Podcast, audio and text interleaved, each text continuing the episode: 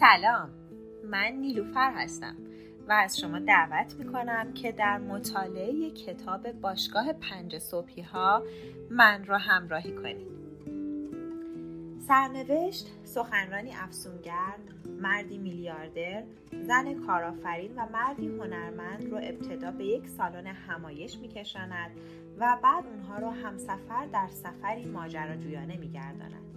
در این سفر ماجراجویانه و البته فراتر از باور زن کارآفرین و مرد هنرمند اصلی ترین اصل معجزه آفرین زندگی رو از همین سخنران افسونگر و مرد میلیاردر میآموزند و در نتیجه شادی، لذت، قدرت، ثروت و موفقیت بسیاری را از آن خود می کنند.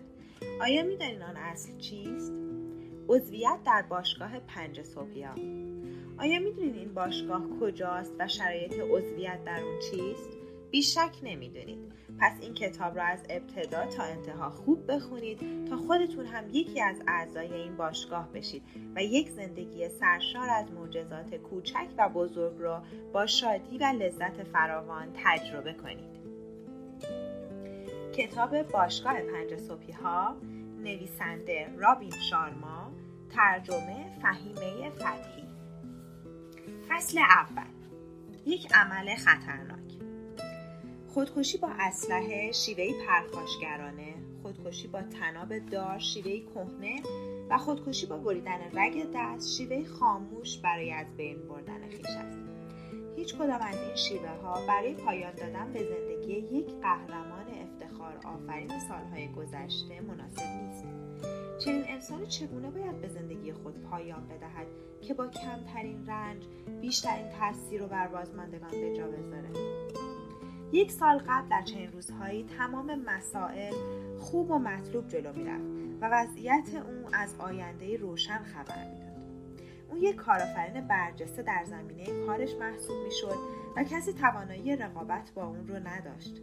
این کارآفرین برجسته مدیر موفق و رهبر پیشگام سالهای آخر دهه سوم عمرش رو میگذروند و با اشتیاق مؤسسه فناوریش رو مدیریت می‌کرد. او نخستین بار مؤسسش رو در زمان دانشگاه و زندگی در خوابگاه تحریزی کرد و طولی نکشید که این مؤسسه به بالاترین مقام در میان رقبایش در بازار رسید و خدمات و کالاهایی تحسین برانگیز به مشتریانش عرضه کرد. اما این وضعیت چندان پایدار نبود. بعد از یک سال بعضی از رقبای حسود و بدذاتش صدماتی بزرگ و جبران ناپذیر بر کار اون زدن و پایه های سلطه اون رو بر بازار کاری که تمام عمر برایش زحمت کشیده بود چنان سوس کردند که او چاره ای به جز رفتن به دنبال کاری دیگر نداشت. اون که برای ظاهر سرد بی احساس و آهنیش قلبی با عاطفه و پراحساس داشت توان تحمل این وضعیت آزاردهنده رو در خود نمی‌دید.